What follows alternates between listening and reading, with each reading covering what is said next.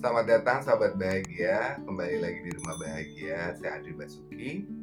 Semoga kita semua masih terus berproses dan kita terus belajar bagaimana meningkatkan kesadaran kita, meningkatkan energi positif di dalam diri kita, dan juga bagaimana kita menjadi manusia yang jauh lebih bahagia setiap harinya dengan melatih alam bawah sadar kita, dengan melatih hal-hal yang baik di dalam diri. Hari ini saya ingin berbicara mengenai energi positif. Energi yang kadang-kadang kita sulit mengerti karena memang dari kecil nggak ada yang pernah ngajarin kita tentang hal ini. Dan dulu waktu pertama kali saya belajar, umur saya lima belas tahun, jadi dulu ayah saya tuh ngajarinnya lebih kepada bagaimana kita selalu positif, bagaimana kita selalu nggak marah, nggak sedih, nggak kesel. Cuma dulu sulit untuk saya untuk mengerti gimana caranya sih kita selalu senang atau selalu bahagia gitu. Cuma intinya adalah bukan untuk selalu bahagia atau selalu senang atau selalu positif. Jadi kalau misalnya kita marah, kita tahu bahwa kita lagi marah. Dan marahnya kenapa? Dan kita mulai bertanya-tanya, ini marahnya tuh karena saya atau orang tersebut atau siapa? Jadi menyadari benar segala kondisi yang terjadi pada saat kita merasakan hal tertentu atau menyadari benar tentang saat sekarang. Nah, banyak juga yang bertanya, energi itu gimana sih Kak? Emangnya kita tuh ada energi di dalam diri kita? Jadi uh, saya belajar untuk mencari tahu sebenarnya ada nggak sih energi di muka bumi ini? Ada hukum Joule tentang kekekalan energi, ada hukum gravitasi. Jadi semua energi itu tuh sebenarnya sejak lama sudah diteliti oleh banyak orang, dan kemudian uh, itu dari sisi sains. Kemudian juga banyak juga uh, para pendahulu yang sudah mengajarkan tentang energi dari sisi spiritual. Nah, itulah yang selalu saya coba cari tahu sebenarnya apa sih bentuk praktikalnya di dalam hidup kita. Jadi yang pertama adalah bagaimana sih kita mengenali bahwa energi itu ada di dalam diri kita. Itu biasanya gini, energi itu akan menggambarkan perasaan, kemudian biasanya lebih kepada rasa kita. Jadi kalau kita ketemu sama orang yang kita suka, pasti kita akan merasa lebih bahagia, lebih tenang, lebih nyaman. Nah, itulah yang kita sebut dengan energi. Tapi juga kalau misalnya kita mau tahu, kalau misalnya kita ketemu sama orang yang menyebalkan atau orang yang tidak cocok dengan kita, maka kita akan merasakan bahwa diri kita kayaknya gak enak, terus rasa-rasa kayak badannya uh, menolak. Nah, itu adalah bentuk energi yang kadang-kadang tidak bisa kita terjemahkan gitu ya, kalau uh, di dalam kehidupan kita. Itulah yang menurut saya penting kita tahu dan kita mengerti. Jadi bentuk energi yang paling mudah adalah dengan merasakan apa yang kita rasa, dan ketika kita merasakan hal itu, itu menyebar kepada sekeliling kita. Contohnya, kalau misalnya kita lagi senang, kita pulang ke rumah, maka kita akan membawa energi positif. Jadi kemungkinan orang-orang di sekitar kita juga senyum-senyum atau sama-sama bahagia, sama-sama cerita hal yang menyenangkan. Sementara kalau kita sedih, energi yang dibawa adalah energi sedih. Jadi mungkin saja banyak kan ceritanya kalau misalnya energi lagi sedih atau uh, rasanya lagi sedih, maka yang akan masuk ke dalam diri kita itu adalah kesedihan. Jadi itu yang pertama, bagaimana kita mengenali energi adalah dengan kita menggunakan rasa kita atau perasaan kita yang akhirnya menyebar untuk di sekeliling kita. Pertanyaan berikutnya adalah bagaimana caranya kita agar energi positif kita itu bisa dengan lebih mudah dibangkitkan. Karena tentunya dalam hidup, seperti layaknya energi yang bentuknya naik turun, itu nggak mungkin kita tuh selalu bahagia. Pasti ada hal-hal yang membuat kita sedih, ada hal-hal yang membuat kita kecewa, marah gitu.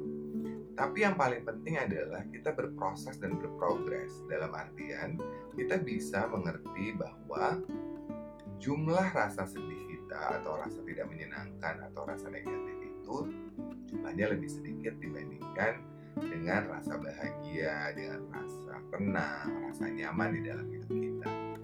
Nah, bagaimana kita melatihnya adalah yang pertama adalah dengan pikiran kita.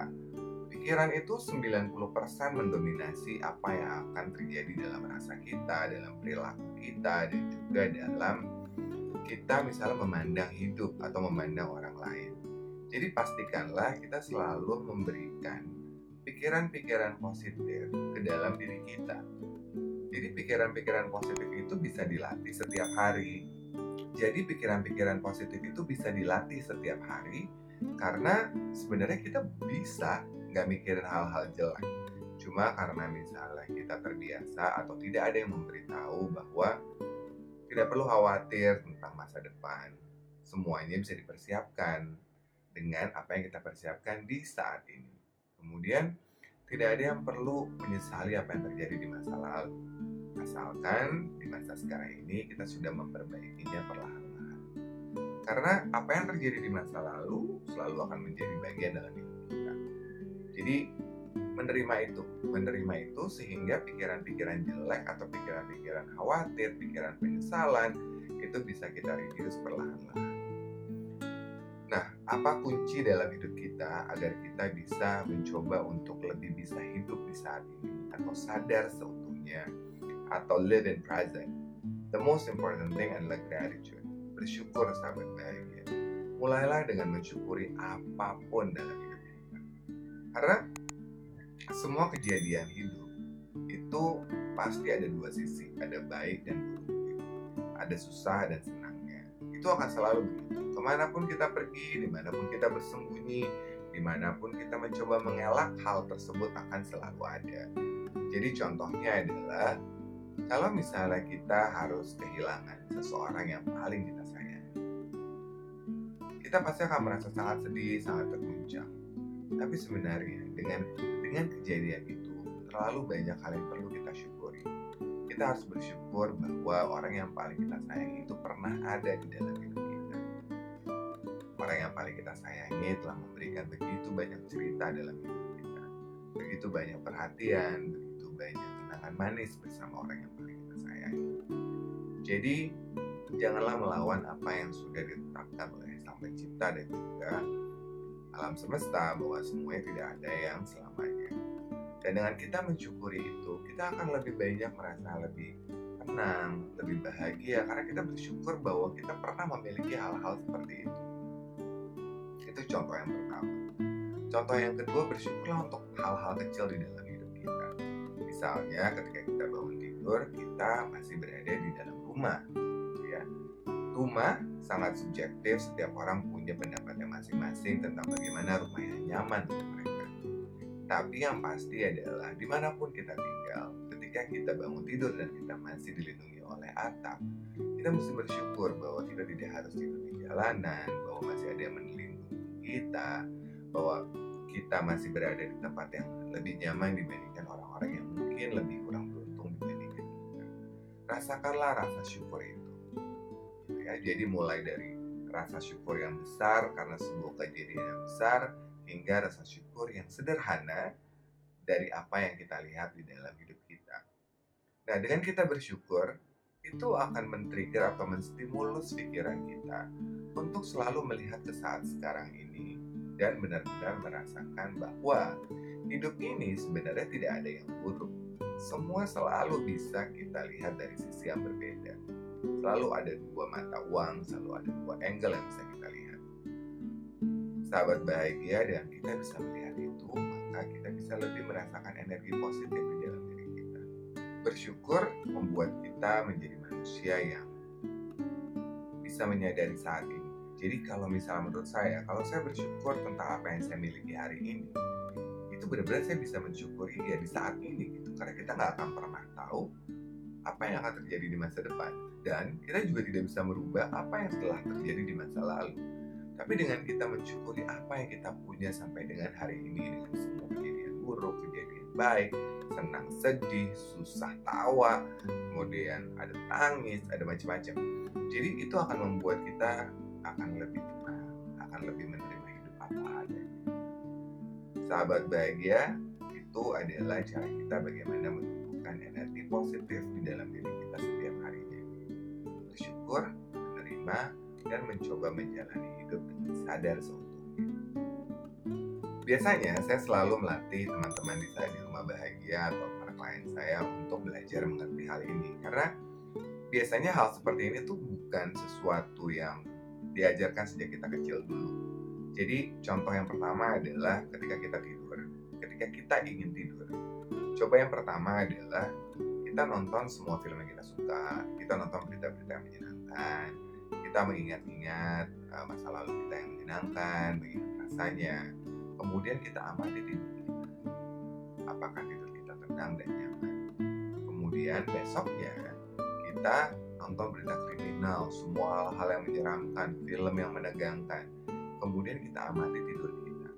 Apakah tidur kita senyaman kalau kita mengkonsumsi atau memberikan uh, hal-hal menyenangkan kepada diri kita, kepada alam bawah sadar kita? Nah, dari situ itu adalah sebuah latihan kecil untuk menyadari apabila kita memasukkan energi positif, apa yang akan kita terima? Kemudian apabila kita memasukkan energi negatif, apa yang akan kita terima? Itu adalah sebuah latihan kecil yang bisa dilatih setiap hari. Nah, tentunya kita sebagai manusia ingin punya tidur yang nyenyak, tidur yang tenang, tidur yang nyaman, sehingga besok paginya kita bisa beraktivitas dengan baik. Mengingat hal itu, pastinya kita akan lebih memilih untuk bisa tidur nyenyak, maka kita harus menghasilkan, maka kita harus mendatangkan atau memberikan kepada diri kita, kepada jiwa kita adalah hal-hal yang menyenangkan. Jadi mulailah mengingat tentang kejadian-kejadian yang bisa disyukuri, kedekatan kita dengan orang-orang yang kita sayangi, atau nonton film yang menyenangkan, film yang mungkin bisa memberikan kita perasaan tersenyum, gitu ya, agar hidup kita menjadi nyaman. Itu adalah salah satu contoh bagaimana kita melatih energi kita, sebuah latihan sederhana yang bisa dilakukan setiap hari dan tidak membutuhkan biaya. Yang perlu kita sadari adalah apa yang akan kita masukkan ke dalam diri kita, baik ke perasaan, baik, baik kepada pikiran kita maupun kepada perasaan kita. Kemudian kita lihat akibatnya terhadap hidup kita. Nah, itu adalah latihan kecil. Kemudian latihan yang berikutnya adalah persiapan kita untuk menjalani hari-hari kita. Contoh adalah ketika misalnya kita pagi-pagi ya, kita menyempatkan waktu untuk sendiri, kita menikmati waktu kita, kita berdamai dengan diri kita, kemudian kita mengingat-ingat hal yang baik, kita latihan tersenyum karena kita mensyukuri hidup kita. Nah, kemudian kita amati apakah jalanan yang kita waktu pergi ke kantor bisa tidak lagi macet dibanding biasanya? Apakah ketika kita bertemu bos kita, dia menjadi jauh lebih baik?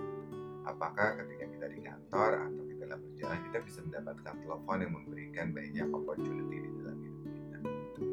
Hal seperti itu coba dilatih setiap hari dan kita amati.